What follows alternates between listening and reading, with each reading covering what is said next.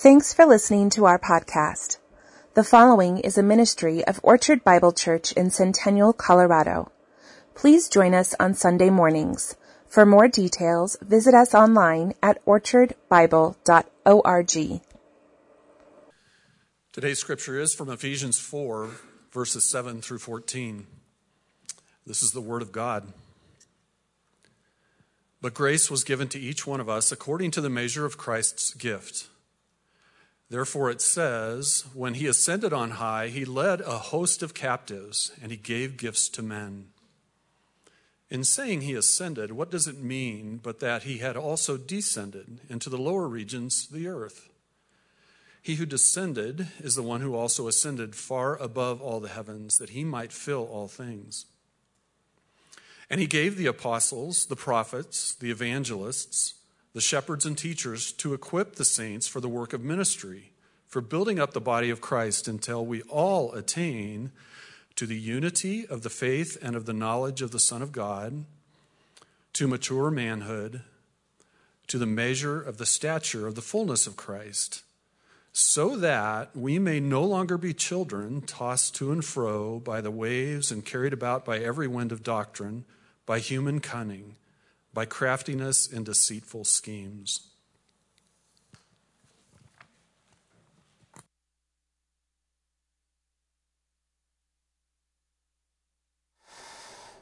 Lord, thank you for this scripture.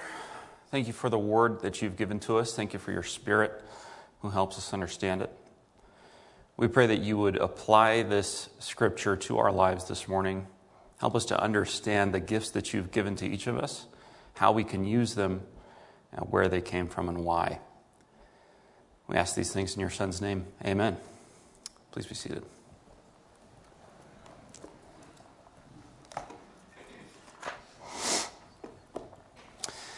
People in the global West, not just the US, but other Western countries, are becoming increasingly independent. What I mean by that is we are shying away more and more from communities. Uh, in his recent book entitled The Rise and Triumph of the Modern Self, a guy named Carl Trueman aimed to explain how American society has got to where we are today. And he points to the increasing prevalence of what he's titled expressive individualism. The overall aim of his book, the thesis, is to show the decline of organizations and the rise of selfhood. We're all seeking to throw off the shackles that oppress us individually or prevent us from being fully ourselves. We express our, individual, our individuality in a way that prior generations would have probably scratched their heads at. And as a result, we're becoming less and less patriotic. We're becoming, actually, more and more people are registering as independent voters than Republicans or, or Democrats. Uh, we're unwilling to be defined by anything outside ourselves. And now we're actually identif- we're, we're defining our own gender realities and sexual preferences based on our own desires and how we see the world and how we think everything should work. This is without respect to a normative, a should, some sort of standard, some sort of understanding that we were made in a certain way or that we belong. There was another uh, bit less ambitious social studies book written in 2000 by a guy named Robert Putnam called Bowling Alone. And Putnam's thesis was uh, in a similar vein. He observed that people in the 70s, 80s, and 90s would bowl uh, in leagues. And bowling was becoming increasingly popular during that time. But leading up to the, leading up to the, to the new century, people were dropping out of leagues, but they were bowling just as often. So they still enjoyed the activity, but they didn't want to be with people. And so his, his thesis, and he probably is more of a theologian than he thought he might be, but his point is very similar to what we have here in, in our passage today and in uh, last week's passage, even.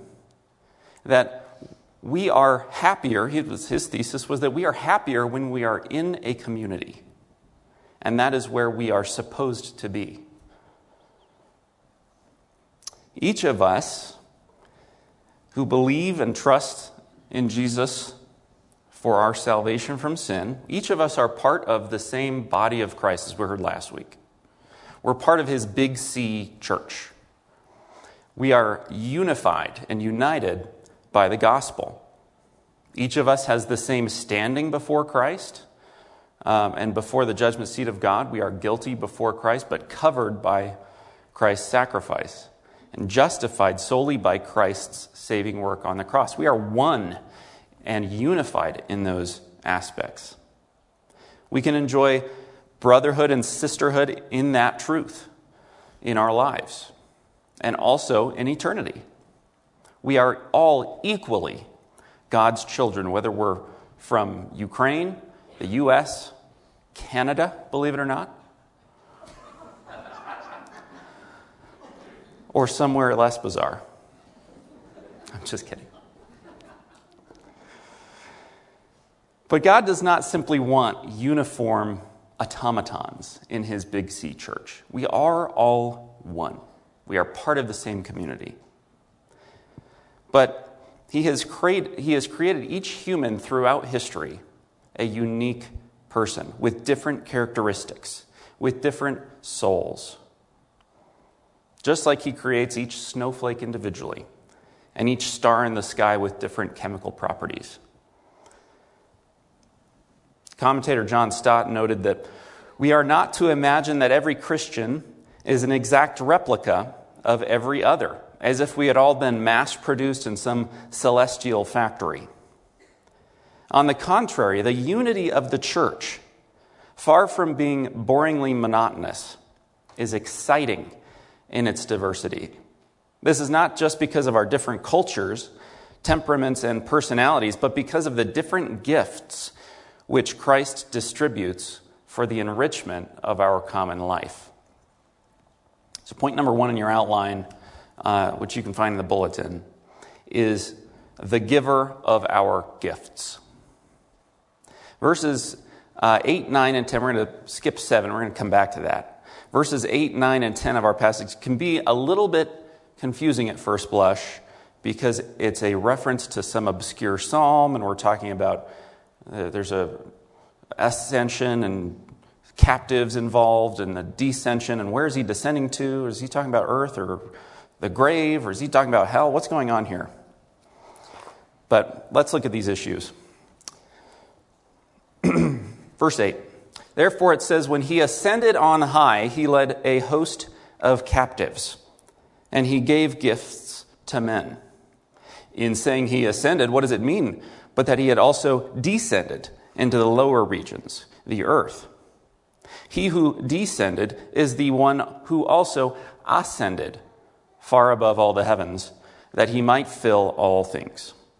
Now, first thing here, whenever you see Paul quoting scripture, a little alarm should go off in your head. Because he knew the Old Testament scripture, the Hebrew Bible as it existed then. He knew those, uh, those letters, those books, the prophets, the Psalms like the back of his hand. He's quoting Psalm 68 18 here. The picture of Christ in Psalm 68 is of a conquering king leading a bunch of captives, prisoners of war, in his entourage. So he has just won a victory, and he's leading all the captors in his train. Now, by quoting this psalm in this context, Paul emphasizes that Christ, as our victorious captain, has plundered the goods of the enemy, taking the enemy captive, and sharing with us the spoils of war. In the larger context of the passage, zooming out even further, Christ then distributes to each of us from the abundance of the spoils of victory over evil, specific gifts, even with a specific purpose in each of our lives. The plunder of victorious battle, the booty, was sometimes distributed like this uh, to the people of a victorious kingdom. But it was always used to build up the victorious kingdom, whether it was distributed or, or spent by one person. The point of one conquering one's enemy is to become more powerful, or to defeat a threat, or to increase in riches, or grow your territory. So we have this wartime imagery here that Paul brings. And in the garden, when we look back in Genesis 3, God, after the fall, God was pronouncing the curses as a result of rebellion and sin. And he curses the serpent. He declares war on evil right then. And he foretells Jesus' victory over death uh, through the cross and through his resurrection. He says this in Genesis 3 I will put enmity, he's speaking to the, to the serpent, I will put enmity between you and the woman, and between your offspring and her offspring. He, her offspring, shall bruise your head, and you shall bruise his heel. It's in this war that was declared in Genesis 3 that we see the picture here of Christ leading a victorious train of his captured enemies. Look at verses 9 and 10. In saying he ascended, what does it mean but that he also descended into the lower regions of the earth?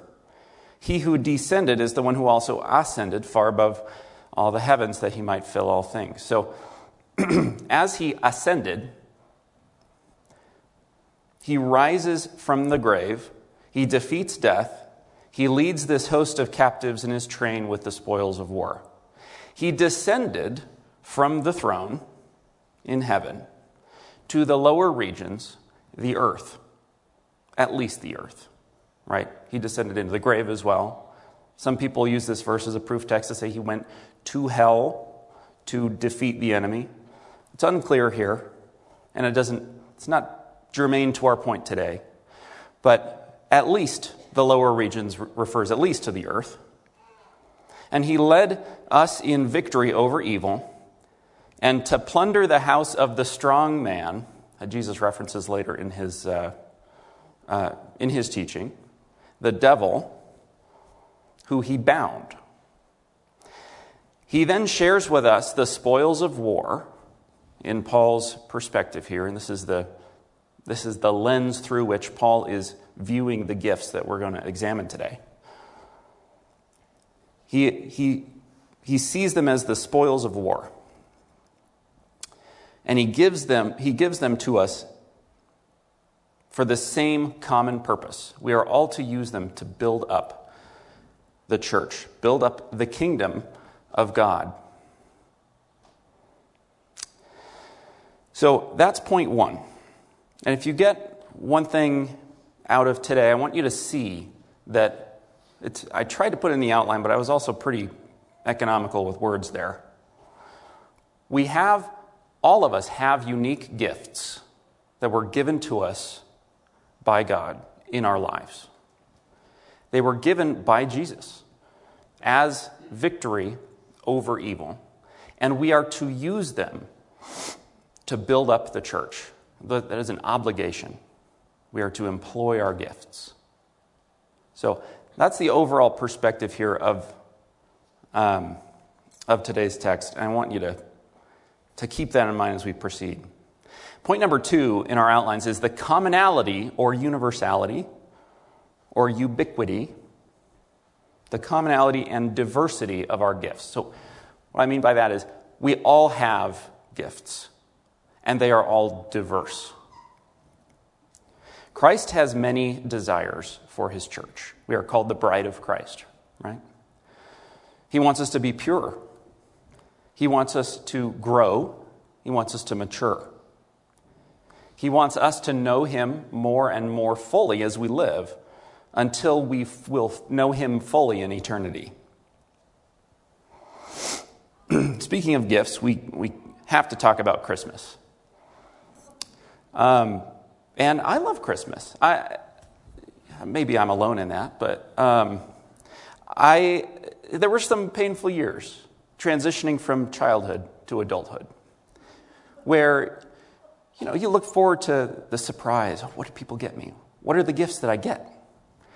And then you transition to being a spouse and maybe a parent where really the focus isn't on you anymore. The focus is on the kids or the focus is on others and your role changes from being the recipient to being the giver so there's this pressure on you to get good gifts. I mean, even Jesus said fathers know how to give good gifts, and that's even more pressure.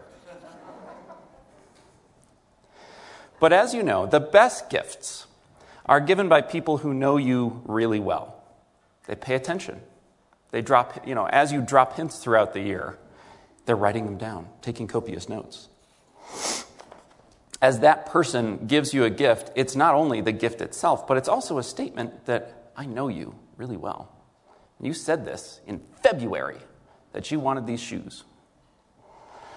So it's a, it's a statement of thoughtfulness, it's a statement of care, and it's a statement of your love um, to give a good gift. But Jesus doesn't have to guess at what we want or what we need, not only because he's all knowing, but because he made us. Nobody knows us better than he does. Not only what we want or what we would be benefited by, but what we're capable of.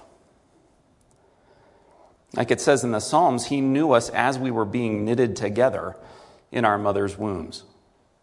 He created us in a very literal sense. He knows exactly what we need. He knows exactly what we're capable of. So the spiritual gifts that we, that we receive, as we see here, all of us are given gifts that are tailor made for us.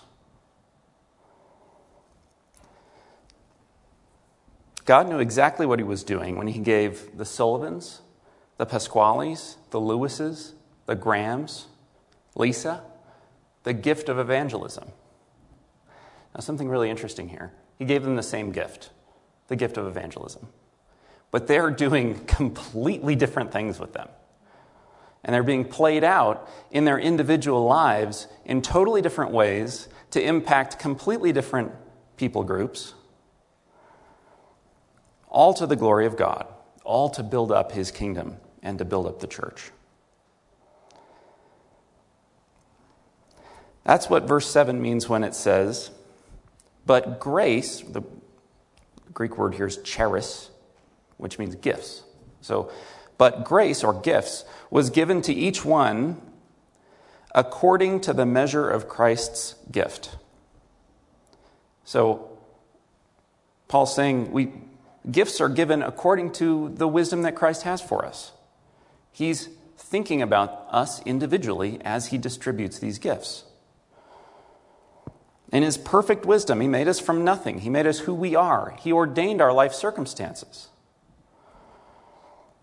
He, he ordained where, when, to whom we were born, what illnesses we get, what successes we enjoy. This is the sovereignty of God played out in, in one sliver here as we consider the gifts that we have. So, of course, He will give us good gifts because He knows us and He is sovereign. Today's passage mentions um, just four types of people as we look at um, verses, uh, let's see, verses 11, verse 11 and 12. Um, he mentions four types of people who are given gifts. And those people, those types of people, that's not exhaustive, by the way. Uh, when those people exercise their gifts, they are themselves gifts to the church. So the four types of gifts in today's passage, they, they refer to a specific subset of people. But verse 7 of our passage, the, the opening verse, clearly states each one of us, everyone has a gift.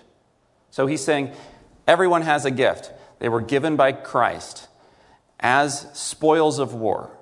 And then he transitions and says, Now we're going to talk about four types of people for a second.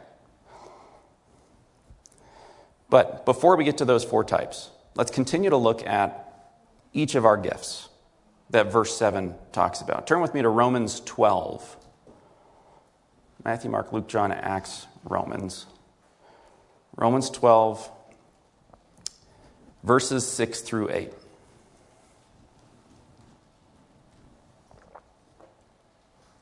Verse 6 Having gifts that differ according to the grace given to us, let us use them. If prophecy, in proportion to our faith. If service, in our serving. The one who teaches, in his teaching. The one who exhorts, in his exhortation. The one who contributes, in generosity. The one who leads, with zeal. The one who does acts of mercy, with cheerfulness. We all have gifts. Our gifts are diverse and unique as we are. And it is our obligation to use our gifts.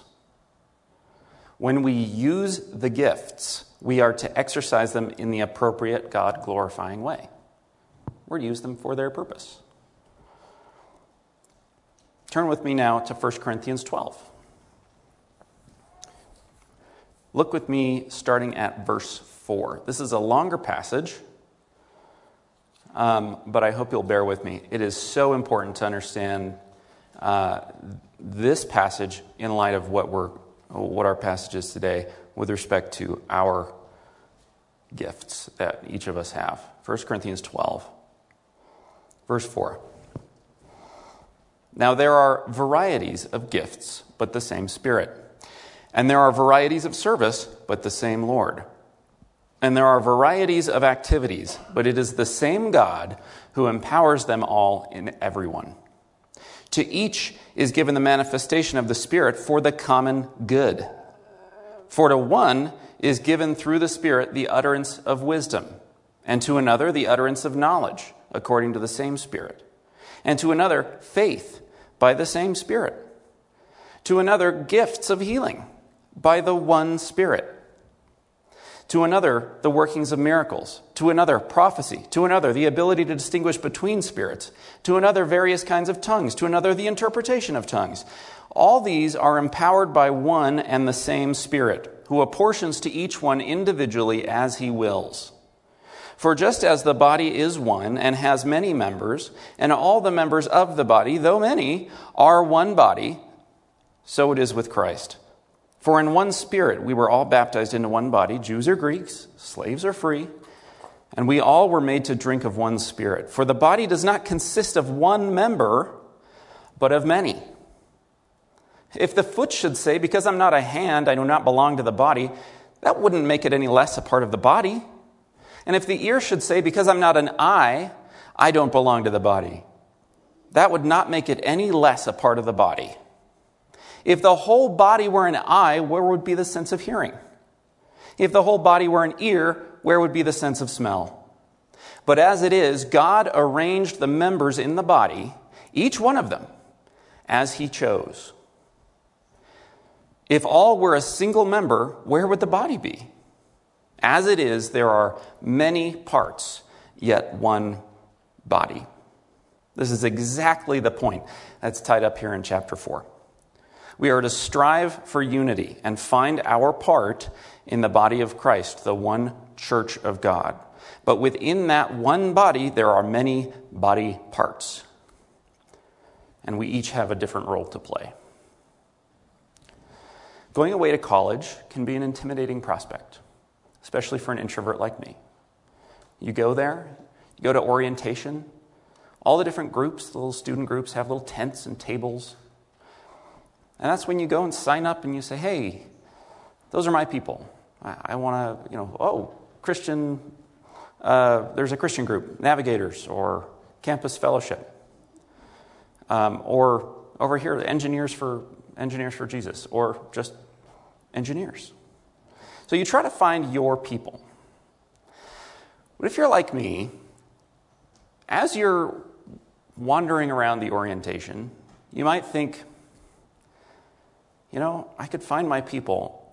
And on my way over to them, I see them, and I think they would have no idea if I just turned around and didn't talk to them. I could just go back to my dorm. But that's not how we're supposed to function in the church. That's not how the church is supposed to be. We're not supposed to kind of go and saunter in the back, sit, sit down quietly, leave right at the end, and not get involved.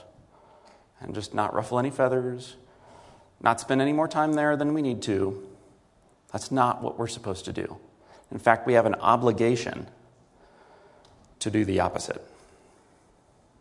Trying to fit in or thinking about fitting in is the last thing you should think about when you come to church or when you come to a Christian community. Okay, one more passage outside of Ephesians. I promise. This is the last one. 1 Peter 4. I'm not going to make you turn there. You can turn there if you want. I'm not going to keep you, keep you from it. 1 Peter 4. 4 8 through 11 says this Above all, keep loving one another earnestly since love covers a multitude of sins. Show hospitality to one another without grumbling. As each has received a gift, use it to serve one another as good stewards of God's varied grace. Charis, gifts. There it is again. Whoever speaks as one who speaks oracles of God. Here are some examples. Whoever serves as one who serves by the strength that God supplies, in order that in everything God may be glorified through Jesus Christ. To him belong glory and dominion forever and ever. Right before Peter gives instructions about using gifts, he's urging us to keep loving one another earnestly and how we are to show hospitality to each other. Some people are really gifted for hospitality or gifted toward encouragement, or gifted toward prayer, or acts of service.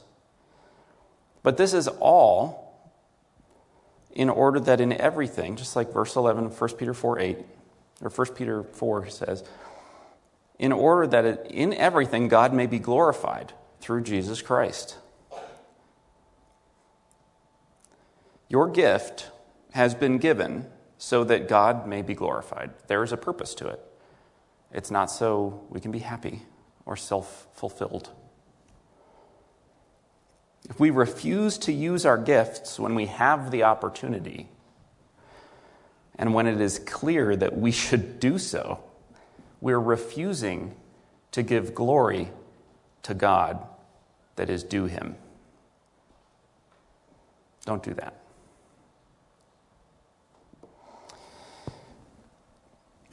Point three in your outline is the purpose and obligation of our gifts. So far, we've talked about the fact that everyone who trusts in Jesus, everyone who trusts in his sacrifice to pay for their sins, has been given gifts. That each one of us has an obligation to use the gifts. We talked about how our gifts were not given without a cost, without Christ going to war for us to win victory over sin and death. And the result of that victory is that he can share gifts with us so that we can build up the church. Let's look at verses 11 and 12 now. We see these four types of gift recipients discussed specifically as, again, as a subset of Christendom. Verse 11. And he gave the apostles, the prophets, the evangelists, the shepherds, and teachers to equip the saints for the work of ministry, for the building up, uh, for building up the body of Christ. There's controversy here. We have a comma in the ESV, which is right. Um, it is not, you know, if you remove that comma, to equip the saints for the work of ministry for building up the body of Christ. Um, that would imply that the pastors and teachers and evangelists are doing all the work, and we get to sit back and consume and just come and be filled and go and be on our way. But that's not what it says. It's not the intent of the passage, and most Reformed commentators agree on that point. The gifts given to the apostles, the prophets, the evangelists, and shepherds and teachers are to equip the rest of us for the work of ministry. for the building up the body of Christ. So, here at Orchard, we're led by our pastor elders, who were led by the evangelists who planted Orchard and planted LBC, who were led by the prophets and apostles in Scripture, so that the rest of us, we the members today, can use our gifts and be equipped by them for the building up of the body of Christ, to build each other up. We all have the gifts, we all have raw materials, but those gifts on their own may not reach their full potential in our lives without being equipped by the church leaders. So you see this the, the role here. We all have gifts. We've all got the raw materials, but we also need to be equipped. And we need to be we need to discover those gifts. And we need to start to explore those gifts. And part of that process is what pastor elders are for and what the teaching is for here. This is one of the essential purposes of the pastor elders to equip the saints for the work of ministry, for the building up of the body of Christ. you know, one commentator said that this this equipping is uh, exemplified by spiritual mentorship, where we have a, a spiritual mentor or, um, or an, I don't want to say spiritual advisor, that sounds pretty Eastern. You guys know what I mean. so, like, there are all types of spiritual mentors. And even some of the people who have met with me and guided me over the years the people who guided them would not be a good fit for me. Um, so I, you know, having a good fit with a mentor-mentee relationship, discipling uh, ministry, having a good fit's important. You have to get along with the person, but they don't come in one flavor either. There's, there's a just like everyone has a diversity of gifts. One person's gift of discipleship might look different than another person's gift of discipleship, which is one of the wonderful ways that we, is one of the wonderful proofs of how the Spirit works in the building up of His own church by equipping different people to pour into the lives of their um, mentees or um, discipleship partners. Commentator Hughes writes this the gifts and enabling grace that we have have been given to us as Christ apportioned them. They come from the conquering king. They are given with great expectation on his part, for he expects us to use them to bring power and victory in the church. That's a high calling. That's a high bar. We are to use our gifts to bring power and victory to the church, says Hughes. He continues The bottom line for every Christian believer is that each one of us should be involved in some kind of ministry. Praise God, many have created their own areas of service. To refugees, unwed mothers, the homeless, the elderly, the handicapped, the pornography battle, pro life witness, to name a few. But those who have no place of service are aberrations, meaning they're the exception to the rule. Every believer is to minister. We all have a part to play. So each of us has a gift given to us as the spoils of war from our conquering king with a great expectation for us to use them. He's given to us, the pastor elders, to equip us and to teach us so that we can better use our gifts, so that we can identify our gifts and to begin to use them. And as we use them, we're to use them to build up the body of Christ. Verses 13 and 14, let's look here. Verse 13, Ephesians 4. Actually, our main passage. until we all attain to the unity of the, we're to use our gifts, until we all attain to the unity of the faith and of the knowledge of the Son of God, to mature manhood, to the measure of the stature of the fullness of Christ, so that we may no longer be children, tossed to and fro by the waves and carried about by every wind of doctrine, by human cunning or by craftiness in deceitful schemes. So, these are fairly large goals, again. Just like Hughes said that we are to bring power and victory to the church through the use of our gifts, you know, to, to attain the unity of the faith of, uh, of the knowledge of the Son of God, to mature manhood, no longer being children. That's a lot. And there are a lot of dependent clauses and, and articles in, in, that kind of list of ofs. So let's break this down a little bit. I, I like how there's a, there's a scripture paraphrase, it's not a translation strictly. It's called The Voice, um, but I like how that paraphrases it. It says, These ministries will continue until we are unified in faith and filled with the knowledge of the Son of God, until we stand mature in his teachings and fully formed in the likeness of the anointed, our liberating King. Isn't that beautiful? We shall be like him, for we shall see him as he is eventually. And until then, we will, we will continue to mature. But this really emphasizes our obligation to continue to mature. You know, we're only here for a given period of time. We have to make the best of that time and we have to spiritually mature as much as we can. Not only because we're commanded to do so, and we should respond in obedience to any commandment, but also because the more spiritually mature that you grow, the more of Christ you realize that you have to enjoy. So the more you learn, the closer you look at God, the larger He becomes, the more detailed He becomes. Like looking at a a masterpiece painting, where you've seen it a hundred times um, in, in, picture, you know, in, in, in history books or, or online or something. When you get to see it up close, you see the strokes and you, you, you begin to examine it. You begin to really wonder at how beautiful it is. That's what we're to continue to do.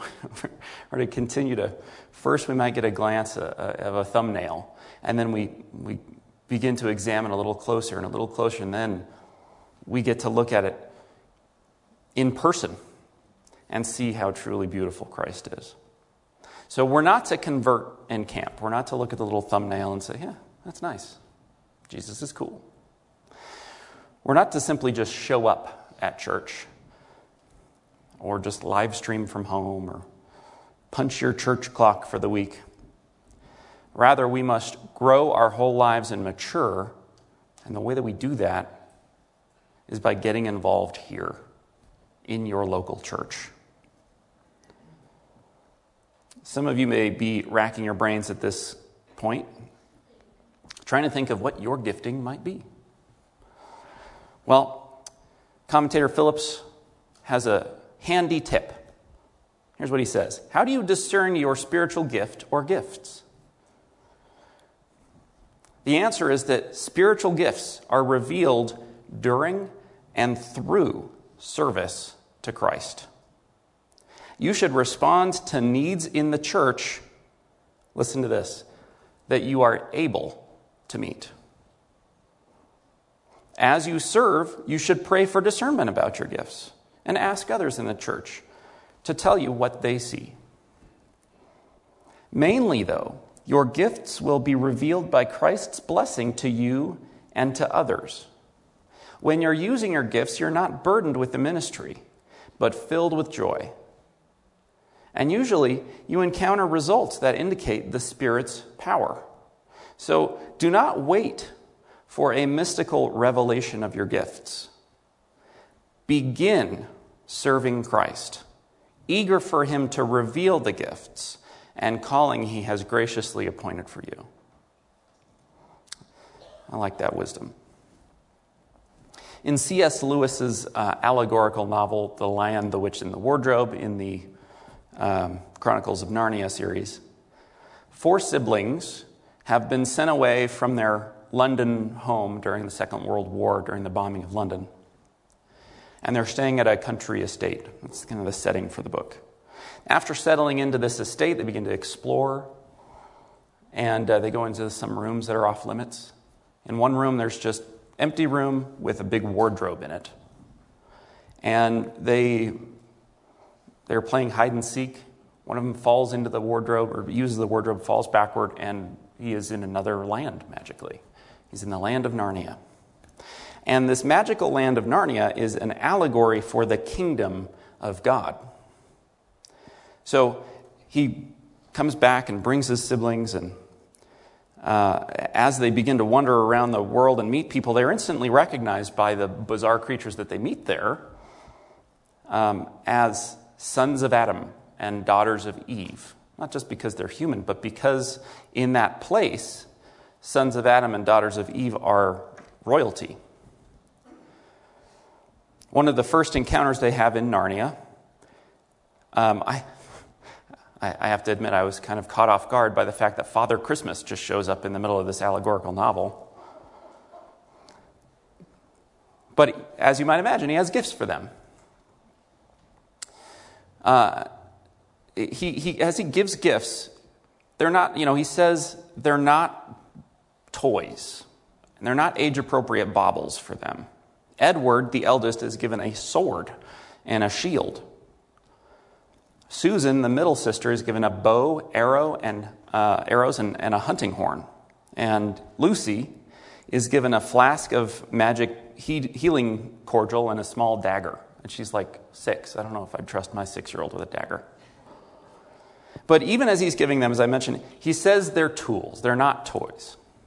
They have a specific purpose. And as we see their stories unfold, we see, oh, it's a good thing that Lucy has this magic healing cordial. Or, boy, it's a good thing that Peter has his sword and shield. They were given with those needs in mind that they were going to meet. So, friends, each of you have gifts that you were given very specifically and for a purpose. And God, in His wisdom, chose the tools to equip you. Here's the countercultural part of this. Going back to our that book uh, that I mentioned in the beginning, The Rise and Triumph of the Modern Self. The purpose that God has in mind when He gives gifts to you that purpose is not to express your individualism. The purpose is not self fulfillment. It's not your own satisfaction. Your gifts are for other people. Your gifts are for the building up of the bride of Christ, the church. Also, I, hope you don't hear me say that you're given gifts at birth or at conversion, and that's the set of gifts that you have, and have fun. More often than not, your gifts will not be given to you at birth or at conversion, but out of your life circumstances. So you grow up with, with a, a single parent, and you develop a gift for leadership as you help your siblings with homework, with chores, and you help your household uh, in support. Your spouse has a disability, and you develop a gift for compassion. You're diagnosed with a chronic illness, and you develop a gift for empathy. You fill a need for a Sunday school teacher when, when there's a gap in a schedule, and you end up developing a gift for teaching. In all likelihood, you won't just have one gift your whole life either. You'll discover Dive into and develop new and different gifts throughout different phases of your life, and these will be revealed as you do the work of serving the church. So I encourage you to start somewhere. Some practical ideas. We had someone just host an event. They said, you know what, we need a daddy daughter dance. And that gift for organization and administration blessed over 70 people in one night. We have other people who are really gifted at prayer. Just have a prayer night. There was a prayer night last night organized. That was a wonderfully blessing. It was a wonderful blessing to everybody who, who was there. So organize something that you are passionate about. Organize a worship night. If someone organizes a worship night, please let me know. I will be there. Start where there's a need. And if you can't think of anything, email Brian and ask how you can get involved. That's B R Y A N at orchardbible.org. I bet you'll discover or develop gifts that you didn't even know that you had. And by working them out, you'll fulfill your purpose and bless the bride of Christ. Let's pray. Lord, thank you so much for the gifts that you give to each one of us. You know us so well. You created us, and you have given us the equipment to build each other up. And in that, we also, as we participate in your church and are involved here, we are blessed by others. We thank you for this wonderful synergy that you have in your church, that you work through your spirit. We're so grateful for that. And we are grateful for the ability and the charge to glorify you in our lives, for nothing could be a greater calling. In your son's name we pray. Amen. You're dismissed.